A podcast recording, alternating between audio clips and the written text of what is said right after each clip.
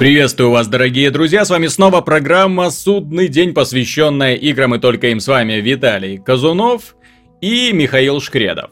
Привет. На этот раз это все, но тем не менее поводов для разговоров очень много, причем поводов довольно-таки пикантных. На самом деле я не ожидал, что компания Ubisoft решится на такое, однако ж нате вам в игре Assassin's Creed Syndicate появится трансгер... трансгендерный персонаж, прошу прощения. Эм... А, слушай, там же это ж синдикат, это ж Лондон каких-то 19 века или начала ну, 20 Ну, уже тогда можно было что-нибудь отрезать. А то, нет, ну это понятно, но при, при, пришивать... Если, если мужчина недоволен своей участью, что он родился с лишним причиндалом, вполне можно пойти и это все нехорошее, гадкое и мерзкое отрезать. Я не специалист в истории взаимоотношений, но насколько я знаю, там в Англии с детским трудом все достаточно весело было еще в начале 20 века. Ну. То есть там как бы мог нормально существовать э, персонаж трансгендер.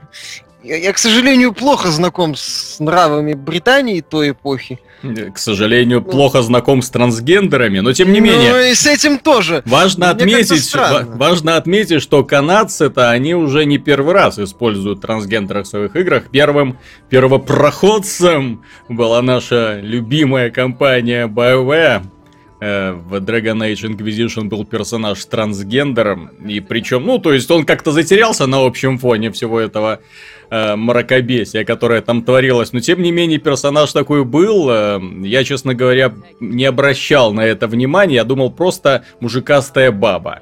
Однако потом почитал интервью, и да, оказалось, что разработчики специально вели персонажа, и он был трансгендером.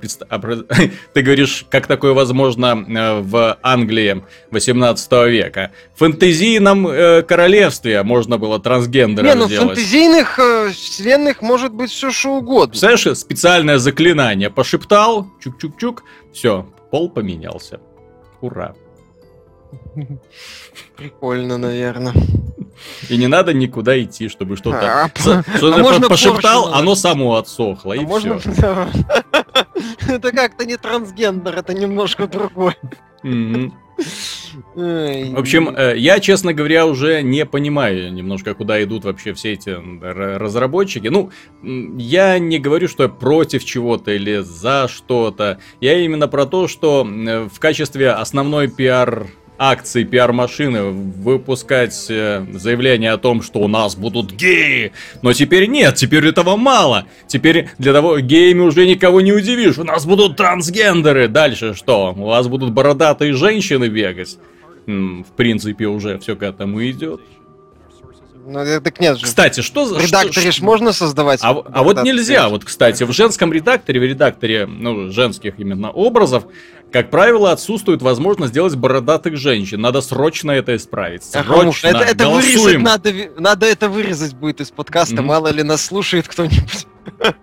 Потом еще нас обвинят. И в качестве звуковых настроек, знаешь, в некоторых ролевых играх есть предустановленные голоса, то есть можно выбрать себе такого писклявого, вот, или там брутального, вот. А надо, чтобы именно еще был мужик, который, ну, поет соловьем.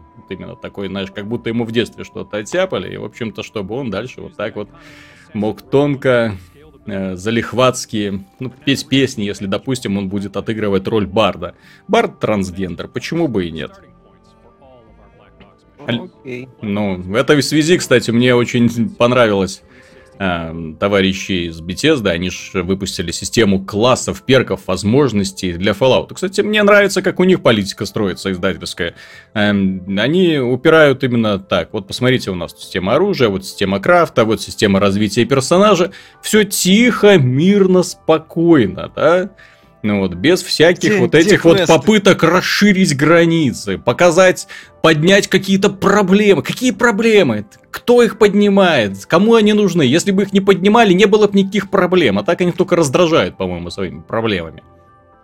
Ну, скорее привлекают внимание к тому, mm-hmm. к чему это самое, к чему нет смысла привлекать ну. внимание. Там у нас был забавный комментарий по поводу того, на ком надо было сделать основу. Э, лучше бы сделали персонажа, знаешь, который бы хотел сделать что-то уникальное для следующего поколения, но у него это не получалось. Mm-hmm. Вот. Что-то большое, красивое и про э, в эпоху Великой Французской революции. Угу. Вот. Это было бы логичнее в синдикате. Нет, То понимаешь, на, на самом деле, да. Тут сталкиваются два противоречия. То есть они пытаются расширять именно границы дозволенного, вводя персонажей, которые раньше были, ну, в категории табу. То есть э, они были, ну, люди, да, такие они были, есть и будут, и ничего в этом страшного нет, по крайней мере, я в этом не вижу ничего страшного, но сейчас вот они поперли на экраны телевизоров, в сериалы, теперь они идут в игры очень активно. Вот, э... Не, ну если это нормально, логично смотрится, опять же, я не специалист в той части mm-hmm. истории, я как-то слабо представляю, что в викторианской Англии нормально мог существовать подобный человек. Это как-то mm-hmm. странно, с моей точки зрения, это как-то странно влияет на атмосферу. Если это хорошо прописать, если это грамотно сделать, если это да, да. интересно объяснить на уровне сюжета, то это будет неплохо смотреться. Но если это, ну, вот смотрите, у нас как бы... У нас трансгендер, да. потому что он трансгендер, это... и все. И до этого, и больше никакого развития этого персонажа не будет. Он есть и есть. Мы просто хотели бросить вызов обществу, показать, да что нет, мы такие... Мы просто э... хотели показать толерантность. Это, знаешь, такой список толерантности угу. вот, должен быть э, в каждого разработчика. Он висит там. Гомосексуализм, там, угу. сильные это, феминистки, трансгендеры появляются. Кто там дальше еще? Я не знаю, что дальше. Что, что, что дальше? Дальше педофилы пойдут уже. Я не знаю, не, это, кого это... еще можно. Или, или это еще, еще это законом еще пока карается. нельзя. Ну, посмотрим. Лет через 10 будет новая мода, я так понимаю. Ну, посмотрим. Вот. Тем не менее, это была, скажем так, новость-отвлекалочка. На самом-то деле собрались мы из-за того, во многом из-за того, что стартовал бета-тест игры эм, Rainbow Six Siege. Rainbow Six Штурм. Радуга 6 штурм. В общем, и, игра, ну, собственно, сейчас полно роликов, полно трансляций, люди играют, люди смотрят. И как бы, если брать отдельные 5 минут, то выглядит это достаточно интересно. Если брать целиком картину, то получается очень и очень странная вещь. Я бы не сказал, что игра получилась плохой. Я бы сказал, что у нее нет шансов стать киберспортивной дисциплиной, куда ее пытаются пропихнуть. То есть это такой, знаете, гиммик формата э, Titanfall. То есть игра, которая очень качественно вылизана, сделана, которая производит очень неплохое первое впечатление. Там, ух, сколько возможностей. Ух, можно выбирать спецназы из разных стран. То есть там, как бы, выбирая э, вооружение, то есть там специально, то есть каждому, каждому спецназу отдельного государства доступно определенное оружие. И, соответственно, э, можно там быть русский спецназ, вот, или там э, американский, или так далее. Ну, в общем, э, игра очень политкорректна. В одном отряде могут работать сразу э, силовики из разных структур, из разных стран. И в этом плане все неплохо. То есть понемножку узнаешь, что там можно заколачивать двери, можно заколачивать окна, разведывать территорию, ставить обманки, щиты и прочую ерунду. Но э, де-факто, вот когда, как, собственно, мы говорили, когда игра только-только была анонсирована, когда в игру собирается сброд, ну, просто люди случайные. Ну, незнакомые друг которые, с другом люди, да, что, в общем-то, в 90% случаев в интернете и происходит. Вот. Они друг друга ни разу не видели, они даже у некоторых нет микрофонов, а общение в этой игре критично. Напоминаю, что если вас убили в этой игре, да, то можно крикнуть своим напарникам, он в той-то комнате, он спрятался в подвале, он сидит за углом, ну, предупреждать, то есть твоя роль на этом, на игре, в игре не заканчивается. Если микрофона нет, соответственно, ты глухонемая рыба, и которая, вся функция которой это сидеть в уголке и ждать, откуда прилетит пуля. Вот, и начинает странная картина. То есть, допустим, вы обороняетесь. Половина игроков заколачивает двери. Вторая половина эти заколоченные двери пытается э, выбивать и выбивает, идет заколачивать другие двери. За ними захлопываются третьи двери. В итоге все разбредаются по разным комнатам, пытаются выживать. Естественно, нападающие в общем-то, тоже никакой системы не э, показывают, не демонстрируют. То есть тактики, планы.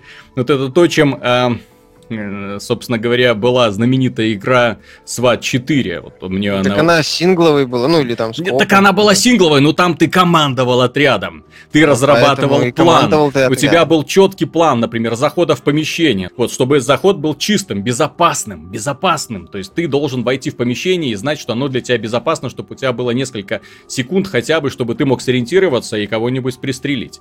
В этой игре, к сожалению, такого вот слаженного действия нет даже в принципе, потому что все э, штурмующие тоже разбегаются, у каждого там свое окно, дверь, крыша, кто куда гораст, ну и начинается дальше игра э, одиночек.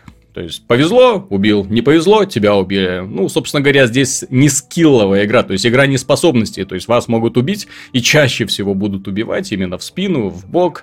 Вы не посмотрели угол, вы что-то не заметили, вы вышли в проход, а, к сожалению, в этих игра, которая состоит из множества, огромного количества узких коридоров, пуля может прилететь откуда угодно. Плюс разработчики Молодцы, ребята! Они нашли уникальный спортить и спортить даже этот хрупкий баланс. Они сделали простреливаемые стены. Дело не в том, что они простреливаются. Дело в том, что в них от пули остаются дырки. Соответственно, э, обороняющаяся сторона может вот в этих вот дырочках наделать и через эти дырочки смотреть что происходит в соседних помещениях. И видно замечательно, кстати.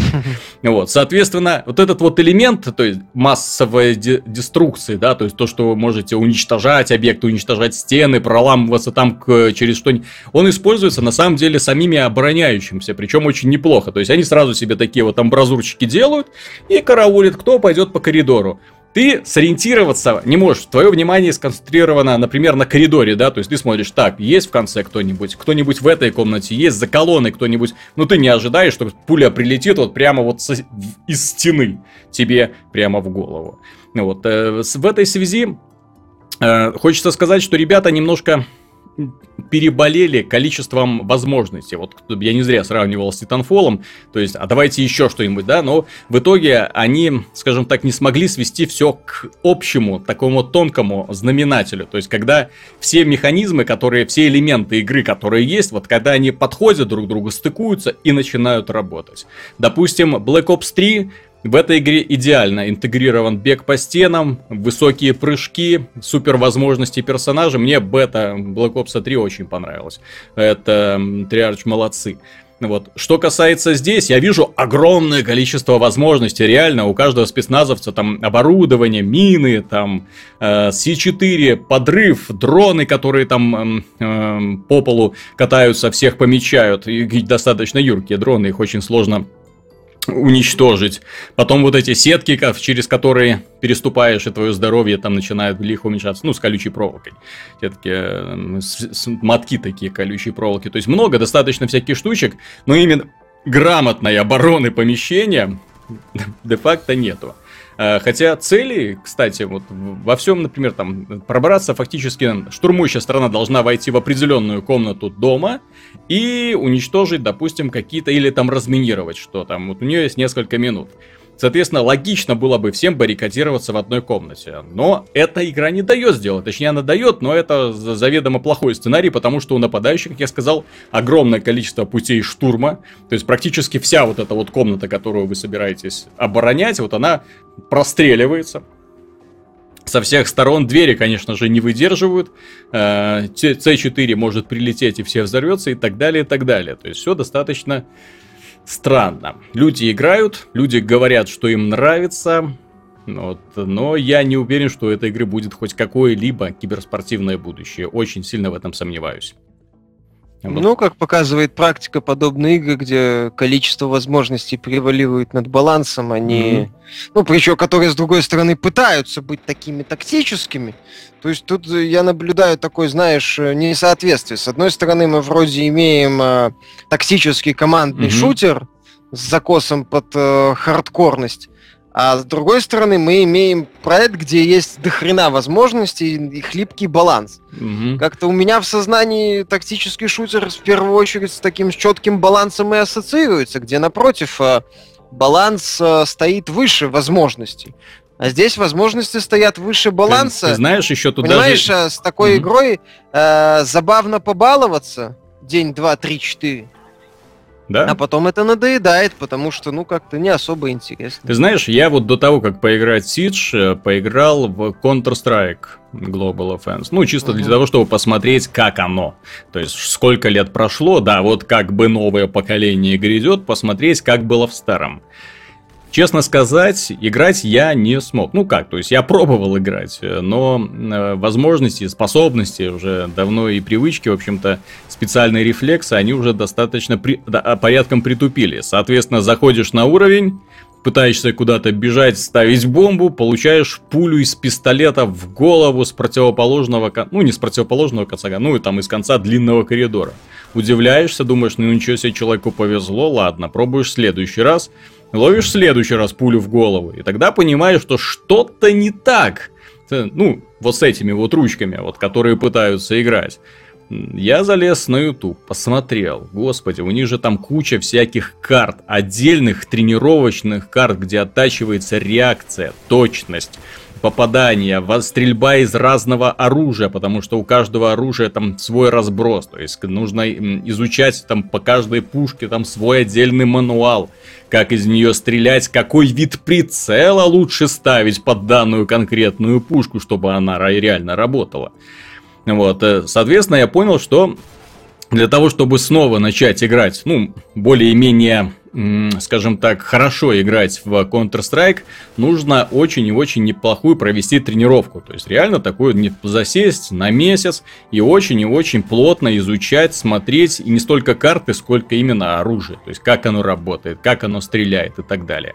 Counter-Strike при всем, при всей его простоте, казалось бы простоте, да, то есть он с точки зрения дизайна уровней достаточно, ну, элементарен. Очень легко запомнить, очень быстро сориентироваться, но в этом этой простоте кроется его гениальность. Если посмотришь там э, на турнирах, есть уже специальные такие, скажем так, э, траектории, то есть э, скилл игрока. То есть они точно знают, под каким углом, с каким направлением кинуть гранату, чтобы она там отскочила от какого-то угла раз-два и упала точно на этот балкончик, где в эту секунду должен, как правило, появляться снайпер.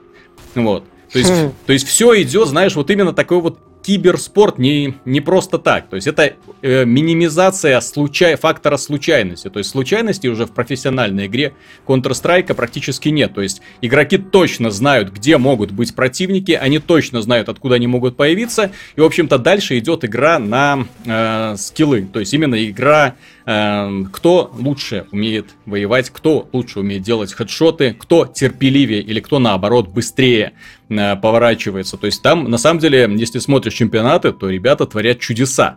Э, что касается Сич, вот именно элемента, скажем так, превалирования способностей да, персонажа, одного героя, игрока над остальными, я вот просто как-то не очень заметил. Самая э, простая возможность всех убивать, это взять щит, пуленепробиваемый щит и ползти по и коридору, благо пространство реально маленькие, соответственно, можно на вскидку стрелять из пистолета, прикрывая щитом, и никто себе ничего сделать не может. Как правило, такие ребята собирают большинство убийств во, во, во всем раунде.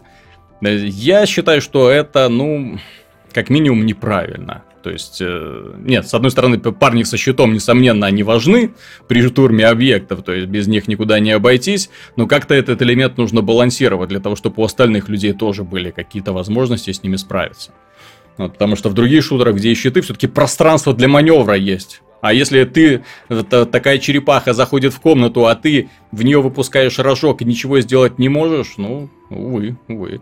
Вот, приходится как-то выкручиваться. Так что я считаю, что данный эксперимент, ну, возможно, возможно, выйдет какой-то патч, возможно, они попытаются что-то уравнять. Будем смотреть на финальную версию, но пока, как замена Counter-Strike, я эту игру не вижу. Ну, вот. я так понимаю, что это не особо и серьезный конкурент таким крупным игрокам сейчас. Ну, ну, понимаешь, в этой игре, что есть такая вот неприятная особенность. Она умеет раздражать. То есть, когда ты 4 раунда или 5 раундов подряд умираешь, при этом ты не видишь противника, откуда в тебя прилетает пуля, и вся твоя динамическая игра заключается в том, что ты пытаешься где-то там ставить стены, да, там закрывать угу. окна, двери, потом сидишь в углу и ждешь, когда кто-нибудь придет. Или пытаешься контролировать территорию, то есть бегаешь по коридору, заглядываешь в окошки. Заглянул в одно окошко, никого, заглянул во второе окошко, никого, заглянул в третье окошко, тебе ствол в лицо прямо тыкается и бум, нажимают на курок. Ну вот так вот. Ну, то есть, да, то есть соответственно, раз за разом вот очень, случайностей очень, да, очень раздражающие такие вот смерти. То есть и когда ты кого-то э, убиваешь, как-то особого удовольствия нет, потому что, ну, какой героизм то, что ты убил человека в спину. Ну, вот, а, а когда ты умираешь, ну да, раздражение, потому что тебя убили в спину. Ну вот, так что ну, будем смотреть, на самом деле. То есть, есть разные типы людей, разные, э, скажем так, э, их э, психические, скажем так, наклонности. То есть есть люди, которым очень нравится аркадный, быстрый, сумасшедший геймплей, другие есть, которым нравятся больше тактические, осторожные, такие долгие, такие тягучие экшены типа Арма, да? То есть которые могут э, очень долго, осторожно планировать атаку, потом идти, там убивать. Арма, есть... простите, не тот уровень. Ну там да, да, да. Все-таки Арма, Арма это, это симуляция, да. То есть, а здесь, к сожалению, вот как казалось бы, Rainbow Six Siege, вот при всей его, кажется, хардкорности, то есть он кажется такой, ух, я игра про спецназ, про настоящий спецназ, про штурм здания. На самом деле нет, он банально аркаден, очень аркаден. Э, в этом его, конечно, преимущество, потому что легкое управление оружием, быстрые э, смены позиции, игроки, которые там быстренько, мгновенно взбираются по веревке на крышу, переворачиваются на веревке и заглядывают в окошки, спрыгивают и так далее. То есть она реально круто выглядит. У, по крайней мере, спецназовцы, они реально такие. Чувствуются молодцы, подготовленные ребята. Вот. Но э, при этом она обладает кучей таких вот непозволительных дыр для аркадного процесса. Ну, вот, э, то есть слишком много э, физического реализма для такого аркадного процесса. Вот как бы так, наверное, можно сказать. Ну, вот, то есть такого, такое делать. А, кстати, вот ближайший пример это когда, кстати, в Battlefield 3 э, появился, появился мэп-пак под названием Close Quarters или, или Close Combat. Я, да, честно, да, да, был честно говоря, не помню. Я поначалу порадовался. Я люблю вот именно такие вот столкновения, боевые столкновения в небольших помещениях. Очень мне это нравится. То есть, чтобы шатган рулил, да, чтобы из пистолета можно было убивать, ну и в конце концов ножичком кого-то порезать. Ну, вот это интересно. Но учитывая тотальную разрушаемость уровня, ну не тотальную, да, но порядочно такую вот сильную разрушаемость уровней, когда от стен быстро ничего не остается, все это превращается в такой ад, когда люди друг друга убивают, вот он только вот э, возродился, бац, сразу убили, возродился, бац, сразу убили, и ты не, не понимаешь, что происходит, и не контролируешь игру, она тебя, тебя каждый раз убивает и убивает. В общем, здесь примерно то же самое, только с закосом под такое вот жесткие киберспортивные правила. К сожалению, вот до простого режима десматч они не догадались, а вот он бы, кстати, вскрыл все проблемы игры достаточно быстро. Вот если бы был режим, в котором просто игроки бегают и просто друг друга убивают, бесконечно. То есть сразу было бы понятно, что продырявленные стены не работают, что нужно немножко добавить больше э, токсического вооружения. Продолжая тему киберспорта. А единственная игра, которая в этом году собирается быть такой мощным вымпелом, новым новым вымпелом киберспорта внезапно становится Call of Duty. Было анонсировано о том, что начинает, стартует Специальная лига Call of Duty, объявлен призовой фонд 3 миллиона долларов. Сумма огромная, на самом деле, если эта сумма выделяется конкретно одним лицом, а не фанатами, как это, например, есть у Доты. Есть у меня такое предположение, что Call of Duty Black Ops это на самом деле переломный момент вообще в истории Call of Duty. Black Ops 2 стал, наверное, единственной и первой и единственной игрой, Э, на данный момент из серии, который выдержал трехлетний цикл игровой. То есть люди играли в Black Ops 2, когда он вышел, год. Люди играли в Black Ops 2, когда вышел Ghosts. Люди играли в Black Ops 2, когда вышел Advanced Warfare. Причем количество людей всегда и постоянно было огромным. Несравнимо с тем, как быстро теряется аудитория тех же Ghosts и Advanced Warfare. Соответственно, людям показали, что Black Ops это, скажем так, бренд. Это та игра, которую можно купить и не бояться, что через год она иссякнет и что через год придется покупать новую. Они сделают очень много именно для киберспорта, для того, чтобы показать, да, мы будем поддерживать игру долго, не один год, не два, а возможно там до, до пяти лет. Возможно, они в итоге придут к системе Destiny. Я очень на это надеюсь, когда да, игра... скорее всего, на сезонку переведут. Да, да, да, да. Каждый да. сезон новый обновление какое-то в виде компании, там какие-то да. еще плюшки. То есть, на самом деле, Destiny показала, как это легко можно делать. Новая компания, тем более Call of Duty, он сам модульный. Там модуль синглплеерной компании, модуль кооперативный, который загружается из общего меню, и модуль мультиплеера. Соответственно, все это можно обновлять. Заканчивается сезон, идет обновление оружия, идет обновление мультиплеерных карт, при этом основа сохраняется, ну и опять же, с людей не требуют столько денег, там, за, скажем, за покупку новой игры.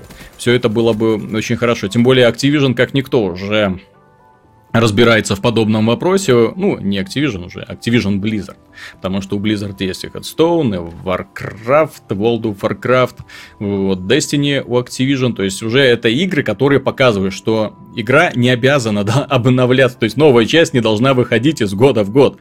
Можно выпустить одну, через год-два выпустить вторую, но которая становится на первую и расширяет ее. Ну, вот, или что-нибудь изменяет. Я вот сейчас играю в Destiny, они очень хитро подошли вообще к ротации карт. В ротации попадаются в основном именно новые карты, старые как будто их уже все. И таким же образом можно развивать и подобные игры типа Call of Duty. Типа там Опять все, же, эти карты уходят из ротации, да, эти приходят, и все. Да, и, и главное, главное, аудитория не сегментируется, потому что главная беда сериала это то, что люди постоянно мечутся. Так, одна игра, вторая игра, третья игра четвертая, скоро будет пятая, шестая. Куда же идти, куда же играть? Вот, и вроде это хорошо, и это интересно, и здесь уникальные какие-то правила, но они все так отличаются друг от друга. Что же выбрать? Вот, я думаю, что в итоге, ну, как доказали многие условно-бесплатные компании, в смысле компании-разработчики условно-бесплатных э, игр сессионного мультиплеера, жанра сессионного мультиплеера, для того, чтобы быть успешным, нужно быть стабильным. А потом можно понемногу обновлять движок, обнов... пополнять коллекцию там героев, пополнять арсенал оружия, балансировать все это отдельными патчами и так далее. Главное, можно, что... как опыт Blizzard показывает, можно с каждым патчем вообще баланс перетряхивать. Да, можно... Если человек подсел на игру, то все. Да, можно с каждым патчем просто тупо все менять. То есть не, не понравилось, вот у нас такой патч, который все меняет. Кстати, Blizzard недавно провела чистку рядов. Мне очень нравятся вот эти банные дни от, от Blizzard, когда они э, вынуждают всех кулхацкеров, да, которые пользуются какими-то обнаруженными эксплойтами в игре для того, чтобы быстро сколотить себе состояние или добывать себе кучу легендарного оружия, как они одним махом их. Фух. До свидания, ребята. Ой. То есть, по сути, перевести игру на аналог фри-то-плея, только с более, понятное дело, качественными дополнениями. Опять же, можно сохранить качественную мультиплеерную основу, а компании делать разнообразные. Угу. Или добавлять какие-то новые элементы механики. Опять же, как я говорил уже, если человек подсел на Call of Duty, например, ему будет сложнее. Ну, он вряд ли с него слезет. Он не уйдет к условный там Advanced Warfare, не останется в Advanced mm-hmm. Warfare, потому что ему не нравится там Black Ops, например. Потому что не будет выбора между... Не будет вашего пармезана, как говорил один фермер. Это самое. То есть э, это тоже такой забавный момент, э, ну, больше такой как корпоративный, давай это так назовем. Но это будет интересный шаг, потому что мне кажется, что Call of Duty уже постепенно, ну, это схема с ежегодными сериалами, она, э, ее нужно менять. Я, мнение, я думаю, она, что котик ее чувствует, чувствует, что нужно что-то Она работать менять. будет только с фифой, с, ну, потому что это фифа, потому что там игроки переходят, надо постоянно команды балансировать, э, превращать там новичков в звезд, ну, за счет изменения характеристик, там, каких-то особенностей. Просто потому, что футбол развивается ежегодно, ну, меняется. Соответственно, и FIFA обязана меняться, если она хочет на рынке присутствовать. Ну, серьезно. А вот с Call of Duty, мне кажется, это будет постепенно уходить так на второй план. Mm-hmm. Это все превратится в такое э, сезонное, скорее, обновление, такой больше аб- абонемент, возможно, какой-то будет. Mm-hmm. Вот, это все приведено к общему знаменателю, будет киберспорт. Просто проблема в том, что вот э, современные сессионные игры, современные мультиплеерные игры, э, не проблема выпустить хорошую игру. Проблема удержать аудиторию и удерживать ее очень долго. Киберспорт в его текущем состоянии показал, что именно он является тем самым магнитом, который удерживает людей, которые приносят создателям очень и очень хорошие деньги. И главное, что не только создателям он приносит деньги. Если посмотрим на те же самые трансляции на Твиче, я боюсь себе представить, сколько это все в итоге собирает. Киберспорт, он достаточно интересная штука, как и, в общем банальный спорт, простой, общественный, доступный нам на экранах телевизоров. Он э, интересен не столько тем людям, которые в него играют, не столько самим игрокам, не столько тем самым чемпионам, да, которые участвуют в лигах. Нет, они, конечно, фанат своего дела, они молодцы, но количество болельщиков превышает все мыслимые и немыслимые пределы. Люди приходят, раскрашивают свои лица, одевают странные наряды, гудят, бьют в барабаны. И вот этот вот элемент спорта, вот, он приходит медленно, но верно в киберспорт. Если посмотреть опять же на трансляции в Твиче, то чемпионаты, в которых принимают участие 10, 20, 30 человек, собирают э, многотысячные, многотысячные просмотры. То есть люди сидят дома и в, в режиме онлайн смотрят на трансляции матчей. И это уже, на мой взгляд, большое достижение. Но для того, чтобы стать такой дисциплиной, нужно закрепиться. То есть нужно быть именно стабильной, э, как League of Legends, как Dota, то есть которые были, есть и будут, а не игра формата я есть, но я, простите, только на один год. В следующем уже будет совершенно другая игра, да, в этом мы как бы так, пересидите, вот в следующем будем уже болеть за другое. А еще через год еще одна там дисциплина, да, и так далее. Все-таки вид спорта должен быть стабильным, и я надеюсь, что Котик это понимает. Он все-таки очень хороший управленец, на мой взгляд, поэтому должен думать, как можно еще заработать. А вот, а сейчас киберспорт является той самой новой вехой развития видеоигр, которая позволяет уже зарабатывать не столько на игроках, сколько на фанатах этих самых игроков. Давайте уже забросим тему киберспорта, поговорим про виртуальную реальность, будь она неладна. Благо, компания Epic Games подкинула тему для разговора она анонсировала игру Bullet Train для следующего устройства Oculus Rift. Ну, нормальный рельсовый шутер в такие... Сейчас э, у нас даже у нас э, э, в Минске не видел Виталика в некоторых Угу.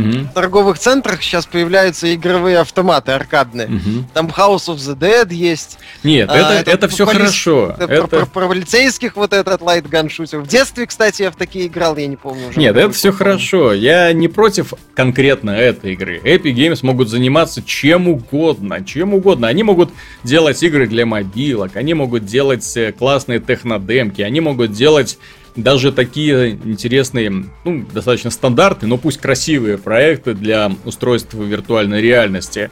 Но черт побери, где игры для компьютеров, для консолей от самих Epic Games? Где вот эти самые брутальные мужики с большими пушками, которые носятся по космосу и расстреливают злобных монстров? Я вот ну, этого понять не могу. делают этот потихоньку там. Делают, мы его делаем. Сколько лет уже прошло? Знаешь, я не, я не верю в долгострой в принципе. То есть, если они еще даже ничего вроде не анонсировали, поэтому... Не, а... ну они же сказали, что он будет бесплатный. Не, ну так Unreal Tournament я его вообще как-то даже не принимаю в расчет, потому что для игры ремейка процесс разработки уже настолько затянулся, что это уже просто стыдно, становится, на мой взгляд. Бесплатный будет. Ну, пусть. Так что успокойся. Ну да. Не, на, сам, на самом деле... игра бесплатно. На самом деле мне просто печально. Мне просто печально, что Epic Games, команда, которая когда-то именно была знаменита тем, что создавала крутые, брутальные, интересные шутеры с не самым последним искусственным интеллектом, где было реально интересно перестреливаться с противниками, фактически забросила это дело и сейчас делает в лучшем случае такие маленькие мини-игры для всяких странных устройств. Ну, мы уже говорили Или, или Fortnite. Они, они не ничего особо не, не делают. Угу. Они, я так понимаю, вроде китайцам продались, так что там... Ну, как продались китайцам. Ну, ты... Этот, мы, это, эту тему мы уже затрагивали, ну. Не, мне просто интересно. Дело в том, что Unreal Engine 4, он как бы даже несмотря на то, что стал уже бесплатным, его можно использовать бесплатно и без особых последствий, как-то он не пользуется популярностью вообще до сих пор. Почему то? Почему то? И... Нет, так он пользуется у небольших студий. У, у небольших принципе, инди-студий, которые, да, ничем не рискуют. И, кстати, создают они на Unreal 4 э, совсем не те красивые технодемки, которыми полнится сейчас YouTube, да, то есть вот, например, какой-нибудь эм, хороший энтузиаст, талантливый, создает какую-нибудь очень красивую сцену, все ахуют, а потом выходит игра на Unreal Engine 4, и всем становится грустно. Потому что, потому что создать одну сцену это одно дело, а создать игру другое. И, и всем, да, и, а также нарисовать четкие текстуры, какие гладкие ну, да, модели, какой-нибудь красивый арт, поставить Деталь, естественно, естественное детали. освещение, задействовать вот эту физику, которой они так гордились. Ну да, это же совсем другое. Это затраты. Ну, Unreal Engine 4 принципиально оказался для этого поколения не очень нужен. Ну, как У издателей есть ну, свои движки. Да, мы уже об этом говорили. Да, мы уже мы эту тему затрагивали. Кстати, вот ту... в, цел, в целом, понимаешь, я ты вот начал говорить про эти игры для виртуальной реальности. Угу. Вот, там был этот рекламный трейлер Oculus, где они ставку делают на такие казуальные проектики. Угу. Вот, где, по сути, самый такой значимый проект в этом трейлере мелькал, это этот Адрифт. Угу. Ну, по сути, гравитация. Только под э, Oculus. Просто мне интересно, это э, как бы, как это сказать, те, кто придумали трейлер, сложали. Э, забыв Нет, это то, общий что уровень поддерж... таких проектов. Нет, да. э, про то, что есть как бы поддержка 3D у таких более серьезных игр. Mm-hmm. Или это целенаправленный момент, который как бы недвусмысленно намекает, что вот, вот на, на что, собственно, 3D и рассчитано, по mm-hmm. крайней мере, на старте. То есть как-то непонятно. А теперь у нас есть две новости. Одна хорошая, другая плохая. Начнем с хорошей. Начнем про Rise of the Tomb Raider. Дело в том, что некоторым журналистам уже удалось поиграть 3 часа где-то в Tomb Raider, Rise of the Tomb Raider, и они говорят, что в игре очень неплохо вообще сделан процесс э, разнообразного прохождения уровней разными стилями. И очень большой упор сделан на исследовательскую часть с собиранием всяких э, материалов для создания и укрепления разнообразных вещей. Так что в целом, я думаю, надеюсь, по крайней мере, что игра удастся, по крайней мере, те первые два часа и те небольшие игровые нарезки, которые сейчас гуляют по сети, они показывают, что игра, в принципе, удалась. Ну, хотя, с другой стороны, честно говоря, вот этот ролик, где она играет стелс, он достаточно убог. Очень убог. Странный, там, угу. опять же, клюква такая в, это самое, в избытке. Угу. Вот, Ленин, серп и молот, звездочки. Они Спецназ. Не, они не решили главную проблему. То есть это опять будет типа серьезное приключение, я так понимаю, про внутреннее становление Лары Крофт. Угу.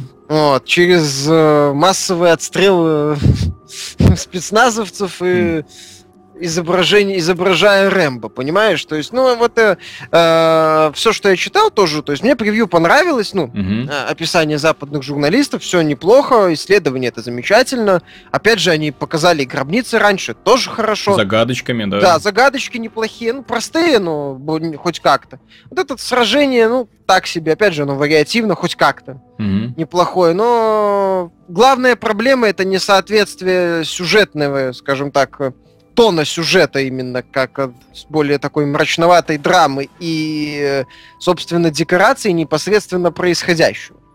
То есть такой вот конфликт возникает. Ну, пока это, пока это главное. Если это останется главной проблемой, ладно. Нет, это ну, можно Это я бы не сказал, что ладно, потому что основной элемент приключенческого фильма, хорошего приключенческого фильма, которые запоминаются, которые, знаешь, вписаны в аналы истории, как такого, как Индиана Джонс, да, или там Крокодил Данди, э, они все-таки а, имеют огромное чувство юмора.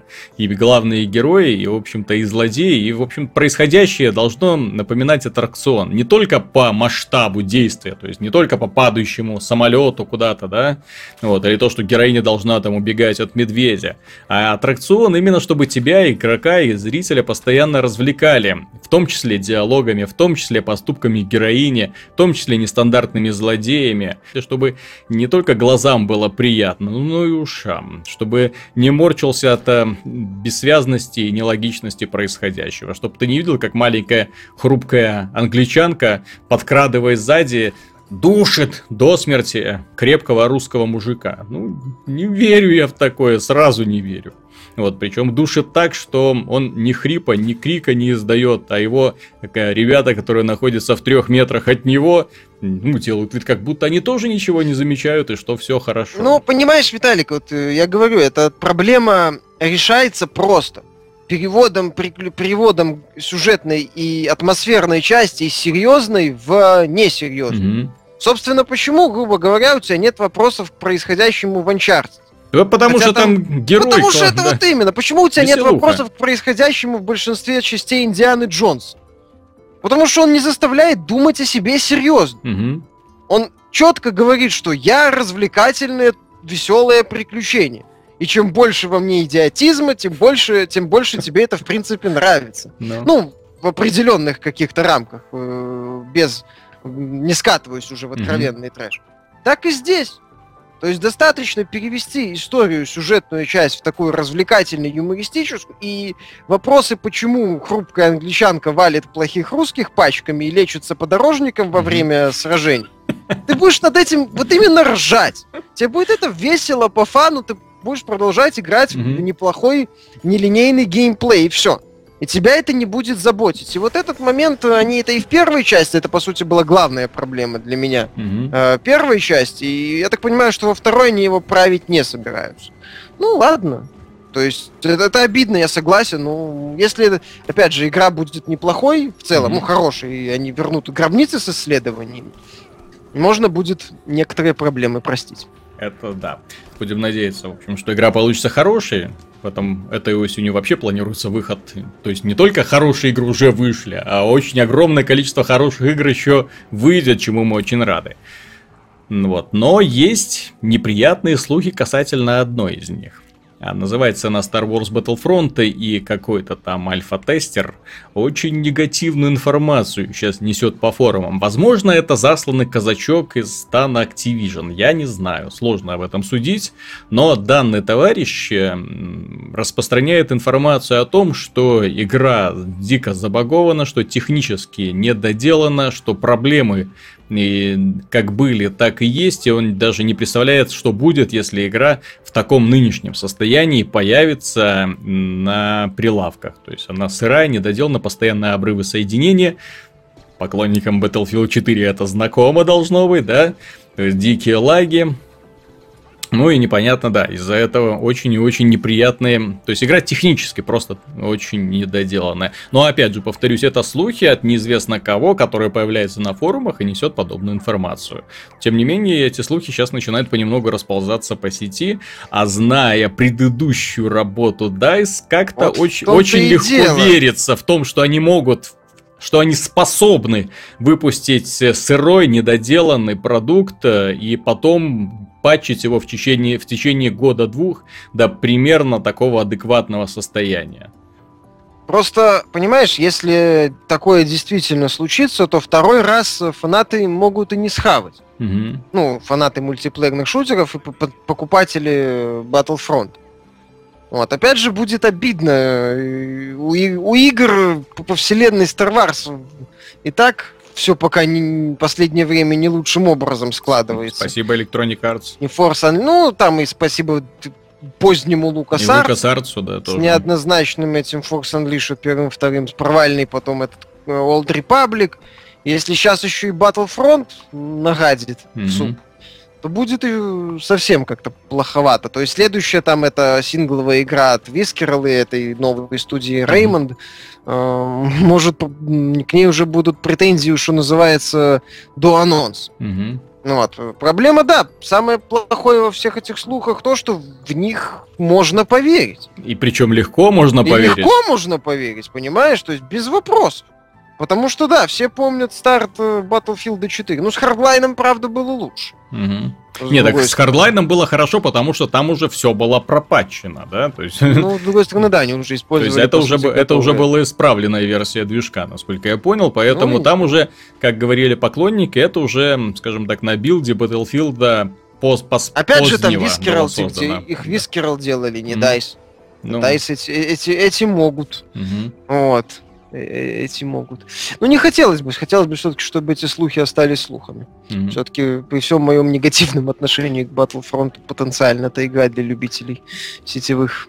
Ты знаешь, что еще сто, стоит иметь в виду, что Star Wars Battlefront это игра, вот ты сказал, для фанатов именно шутеров, это не столько для фанатов мультиплеерных шутеров, сколько для фанатов и, и сколько для, скажем так, обычных игроков, которые хотят окунуться во вселенную Звездных войн. Это люди, которые не загоняются по поводу игр, которые не ищут какой-то глубины, которые, которым достаточно просто запустить, сыграть пару партий вечером, да, и отложить до следующего вечера.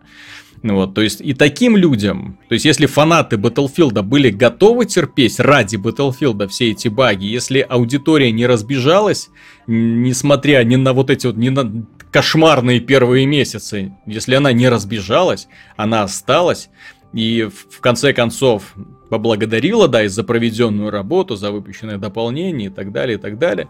Ну вот, то есть осталась благодарна ей, и люди до сих пор играют в эту игру, как видно, ей не, не пришлось выходить каждый год, чтобы оставаться на, ки- на пике популярности. Я с, периодически отслеживаю эту тему и ну, сравниваю количество людей, сколько играло раньше, сколько сейчас. А вот количество людей практически не меняется, очень стабильно держится. И это очень круто на самом деле. Ну, вот. А что касается Star Wars, то представить, что туда вот перебегут, перебегут фанаты киберспорта, нет. Да? То есть туда придут именно такие вот простые люди, которые хотят окунуться во вселенную, хотят хорошо, красиво пострелять, полетать, вот, э, повзрывать, помахать лазерной швайкой в э, скине Дарта Вейдера и так далее. То есть они ищут фана. И если игра ну, будет технически числе, да. недоработанной, на голову я столько посыпется ненависти. Кроме того, в сети появилась демонстрация, наконец-то появилась демонстрация компании Halo 5, игра за Мастера Чифа, за команду, точнее, Мастера Чифа. Как известно, эта игра будет кооперативная, именно строго кооперативная, в ней сразу будет рассчитана на четырех игроков, то есть как бы, Чиф будет всегда бегать в составе партии четырех человек, они будут или ботами, или людьми, но тем не менее это уже будет такой вот именно командный экшен, где можно отдавать э, команды напарникам, и они, надеюсь, компьютерные напарники будут эти команды исполнять. Э, судя по демонстрации, ребята разработчики ухватили самое важное. Они вот то, что когда-то делала Банжи. Уровень это не просто линейный коридор, по которому ты идешь и всех убиваешь. Уровень это огромная игровая площадка, которая может куда-то подниматься, может куда-то уходить глубоко в землю, но она предполагает огромное количество маршрутов, чтобы 4 человека могли идти каждый своим. Она предполагает огромное количество секретов, возможность, например, пробивать стены, да, то есть и сюрпризом сваливаться на, гору, на головы врагам. Она давит подавляет своим масштабом, вот за что мне серия Хейла всегда нравилась, это за то, что ты в ней, скажем так, сначала приближаешься к месту войны, то есть ты охватываешь картину целиком, ты летишь на каком-нибудь флайере инопланетном и расстреливаешь Банши, вот эти маленькие юркие самолетики, расстреливаешь их, уничтожаешь, под тобой происходит какой-то ад, потом высаживаешься на какой-нибудь страшной чудовищной махине, начинаешь бегать уже внутри нее, э, доходишь до ядра, взрываешь его, убегаешь, жух, в воздух и смотришь потом, как снизу все накрывает ядерным взрывом, ну или каким-то там другим взрывом, ну, очень масштабным и красивым. В общем, вот игр подобных э, Halo, к сожалению, очень и очень мало. То есть, которые показывают тебе вот этот вот котел, в котором кипит война. Вот ты в этот котел погружаешься, ныряешь, вот, а потом выныриваешь. Э, таких очень, к сожалению, очень и очень мало. То есть, когда ты видишь, что ты играешь, эм, воюешь против армии, что ты реально маленькая сошка в большой игре, что на самом деле ты решаешь проблемы. Вот, самое главное, что, э, то, чем Хала всегда впечатляла, то есть, она показывает, что ты решаешь проблемы вселенского масштаба. То есть, если ты пробираешься на вражеский корабль, то этот корабль, в конце концов, взорвется. Ты ну, весь там огромный. коридоры напрягают, ну это... Ну, ну да, понимаешь, тяжеловато сделать 60 FPS при такой графике и при ну, таком количестве людей. Нет, там у, нее, у игры есть самое главное ощущение такого эпика. Причем, э, что мне понравилось, не скриптового. Угу. Когда все это, ну, по сути, такая вот сцена глобальная, и ты не просто тебя ведут за ручку угу. из точки А в точку Б, а предоставляют такой неслабый простор для маневров, возможно, такие интересные возможности, опять же, отличное сочетание там полетов и э, ну, летной и пешей части. Мне понравилось. Угу. То есть в целом мне Halo 5 выглядит достаточно перспективно. Очень и очень нужно Microsoft постараться, потому что Halo 5 теоретически должна стать таким систем-селлером, который спасет положение, который может спасти положение, должен спасти положение, потому что Sony сейчас просто люто доминирует над Xbox One. И им нужен какой-то козырь в рукаве. К сожалению для них, к сожалению для Halo 5, даже если игра получится сверхшедевральной, получит сумасшедшие оценки от прессы, фанаты будут в восторге и в целом, скажем так, она завоюет общее признание – Этой осенью выйдет 4 потенциально крутых мультиплеерных игры. Одна из них уже вышла, это Destiny. Вторая это Call of Duty Black Ops, которая уже состоялась заочно, судя по тому, что Activision ее так активно и пиарит, что для них не характерно, но каждую недельку появляются какие-нибудь инфоповоды для того, чтобы игра снова э, появлялась в новостных чартах. Следующий это Rainbow Six Siege. Возможно, если все-таки соберутся люди, которым нравится такой игровой процесс, и их наберется достаточное количество, есть шансы у этой игры стать популярной все-таки. И Star Wars Battlefront, надеюсь, что все слухи о том, что он там будет забагованный, да, то есть это все окажется неправдой. Очень. И в этой связи у Halo 5, несмотря на все ее преимущества, будет огромные проблемы с тем, чтобы закрепиться на этом рынке. Потому что и так классных игр много, поклонники мультиплеера и так довольны, причем футуристического мультиплеера, это раз. Во-вторых, это все-таки Xbox One, не самая популярная платформа, то есть люди вряд ли побегут за одной игрой и при этом зная, что придется покупать еще и коробочку. Да, они проще купят условный Black Ops 3. Они проще, да. То есть смотри, то есть э, проблема в том, что вот три футуристических игры будет. Это вот Destiny с очень хорош, хорошим мультиплеером. The Taking King сделал очень хороший мультиплеер с реально классными командными и тактическими режимами. Мне очень нравится. Второй это Black Ops 3, который, ну, сам по себе такой футуристичный. Там люди с механическими протезами бегают. Третье это Star Wars Battlefront. Ну, а Siege, он сам по себе такой весь веселый, аркадный, достаточно стенопробивной. Вот. Хейла, при всей своей уникальности, он все-таки имеет очень и очень много общего в стилистике, по крайней мере, с Destiny. Ну, все вот эти суперспособности, которые тоже перешли к спартанцам, вот эти прицел, который наконец-то появился, то есть можно прицеливаться, раньше такого не было. Э, просто все спартанцы стреляли на вскидку. Вот, мультиплеер... Ну, кстати, наличие прицела слабо-то вписывается в концепцию. Ну, ну так это да, это, к, к сожалению, да. То есть, если у них на щитках, э, в общем-то, вся та схема прицеливания отображается, то есть это как бы сразу было объяснено. То есть, почему они не прицеливаются? Потому что у них все, э, вся прицельная сетка на экране. То есть, он точно знает, куда летят его пули. Поэтому спартанцы стреляют вот так, а не вот так. Им нет необходимости куда стрелять. Тем более, в их штурмовых винтовках вообще прицелов как бы и нету. То есть, даже непонятно, непонятно через, что, там через что целиться. Да, все на электронике. Вот, ну, вписали зачем-то. Ну ладно. Так что у Хейла, даже если игра состоится, будут очень-очень большие проблемы для того, чтобы протиснуться на рынок. М-м, нужно Спенсеру потребуется чудо, чтобы закрепиться. Кстати, Спенсер последним э, в своем интервью считает вопросы по поводу конкуренции между платформами неуместными. Он... В стиле мы, мы сливаем, да заткнись ты уже. Употребил такое выражение, да. Показал фотку с Питером Гриффином. Э, То есть вместо того, чтобы там как бы там поюморить, отшутиться, да, он сказал, что это неуместный вопрос. Вот, и просит его не сдавать. Типа нравится задавать вопросы, на которые знаешь ответ. Не, ну смеяться тут причин нету, хотя с моей стороны, чем... С одной стороны, конкуренция это здорово, я всегда был за конкуренцию, благодаря ей мы имеем то, что мы имеем сейчас, да. слава богу, ни один из э, платформодержателей не взорвался. Если бы не конкуренция, то мы бы сейчас играли в условный PlayStation э, там От э, в видении Кутараги, который мог бы быть э, на каком-нибудь адовом процессоре, угу. очеред, очередном таком монстросити вот, э, за тысячу долларов. Ну, да, да, да. Чисто теоретически, если так гипертрофировать Причем идеи PlayStation 3. Причем а диски, бы... диски бы, да, закреплялись за каждым конкретным пользователем. Нет, нет, нет, нет, это другое.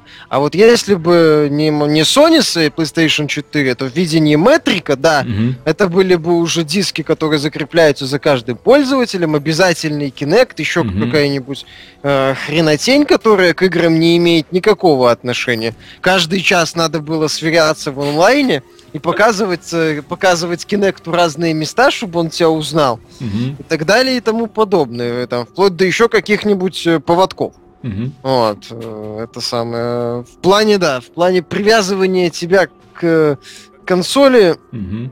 э, видение метрика дало бы фору многим любителям BDSM.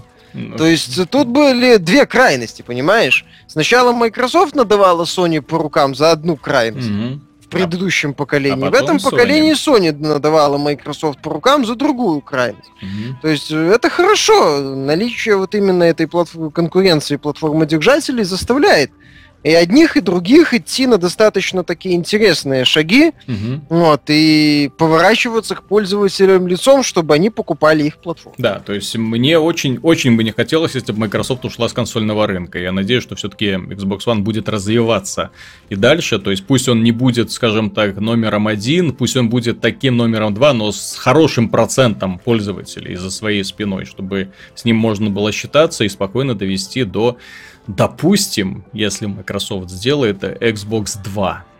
Хотя, зная их э, позиции к наименованию, вот это... Xbox Original. это, это может быть все, что угодно. Или Xbox Native какой-нибудь, он ага. будет красным. Так, ну и напоследок, крайне посоветуем вам пойти и купить игру Сома. Она вышла на PC и на PlayStation 4. Великолепное приключение, вероятно, лучшая приключенческая игра этого года с потрясающей сюжетной линией, с очень необычным оформлением. Михаил сейчас немножко про нее расскажет. Да, вот. в принципе, в обзоре уже все изложил. Я, наверное, только ну, добавлю. А, а для тех, кто не любит читать, изложи. Для тех, кто не любит читать, идите и почитайте. Это, я, наверное, добавлю, что для меня, с моей точки зрения, вот такими и должны быть сюжетно ориентированные приключенческие игры. То есть продуман, ну, именно, где сюжет на первом месте. Mm-hmm. То есть, где нет э, глупых вот этих игр в прятки, долгих, с монстрами. Потому что в той же амнезии я где-то на втором часу начал просто бегать от монстров. Ну, просто mm-hmm. игра превратилась для меня в такой раннер. Я просто от них бегал. То есть это э, на определенном этапе перестает работать. Опять же, глупые загадки из 90-х, они в mm-hmm. данном случае не работают. Они тебя только, ну, стопорят. Да. Они то, чтобы тебя задерживают, они зачастую, как, как обычно, нелогичны, как обычно, туп, ну, местами просто такие не, ничем не оправданно заумные, ну, где не, когда ты смотришь иногда на решение, ты понимаешь, почему ты там до него не дошел. Иногда ты смотришь на решение загадки, ты понимаешь, прикольно, молодцы, вы додумались до такого. То есть ты не видишь, грубо говоря, в нем какой-то смысл. То есть, э, если мы говорим о серьезном такой приключенческой игре, грубо говоря, выше, ну, которая хочет иметь чуть больше, чем 150-200 отзывов на Стиме, то mm-hmm. понятно, что им не стоит э, вспоминать вот этот вот э, период квестов, mm-hmm. ну, которые, как я уже как-то говорил, сами себя, в общем-то, в гетто изогнали. Что они просто мало кому нужны собственно, хардкорные, там, мудреные логические игрушки типа античембера и своппера вполне себе продаются. То есть людям нравится думать, но им нравится думать в тех играх, которые для этого предназначены. А сюжетные игры должны быть сюжетными играми, без каких-то загонов, ну, которые в них плохо себя чувствуют. Согласен. Соответственно, Сома в этом плане идеально выверенная, игра без, почти без лишних моментов, кроме вот этих прогулок. Вот. Э, отлично сделанная, с великолепным сюжетом. Да, это, наверное, одна из лучших приключенческих игр этого года. Скорее всего, лучше. Вот. Э, поэтому, да, идите и купите. Хорошая игра. Frictional Games молодцы. Заслужили. Да, ты еще забыл добавить то, что это действие игры разворачивается на дне океана, герой там себя обнаруживает на какой-то подводной базе и пытается разобраться, что же происходит. Людей нету, вокруг роботы, причем роботы думают, что они люди. Знаешь, и вот я та, бы... На тайной этого придется биться. Ну, кстати, это не главная интрига игры. Интрига развивается, развивается, и до самого конца реально интересно. Я бы в таком формате в Биошок поиграл первый. Тоже вариант. Я бы в таком Где... формате поиграл в Alien Isolation, кстати. Кстати, ну, в Alien Isolation сюжет был, простите. Ну вот я же говорю, то есть имя, именно если бы в Alien Isolation был сюжет похожего масштаба, если бы приходилось также прятаться от противников, интересно, что было с ними, а не просто попытка сделать кривую подобие стелс-боевика, ну вот, э, было бы, я думаю, игра получилась здесь, бы э, удачнее, чем она Здесь стелс получилась. ненавязчивый и короткий. Mm-hmm. То есть они просто, это такой элемент разнообразия, что называется. По стелсу чутка побежал дальше. Ну. Потому что во всех играх э, предыдущих, я же говорю, в, в Амнезии, во многих других играх, в некоторых других играх, где э, пытаются эти игры в прятки делать постоянными, ты, во-первых, никакого хоррора в этих прятках нет, потому что ты знаешь, mm-hmm. что ты либо бежишь, либо тебя убили. Окей. То есть элемента напряжения, как там вывел Within или в Rage 4, например, или в предыдущих резидентах, нету. Угу. Когда ты знаешь, что ты должен, например, сразиться с монстром, и у тебя там патронов мало, что-то не хватает, то есть элемента напряжения он очень быстро уходит. Ты просто либо бегаешь, либо там, ну, то есть пропадает часть атмосферы. А здесь это все разнообразно. Чуть постелсились, чуть поисследовали, чуть куда-то там прошли, решили несложную головоломку. А, кстати, логично, ну, они именно так вот в картину общую вписаны, отлично mm-hmm. просто. Ты понимаешь, что герой сделал бы, ну, нету таких вот моментов, что тут как-то так не бывает, наверное, или так бы герой не сделал, или как Ты еще вот... скажи, что герой не молчит не молчит.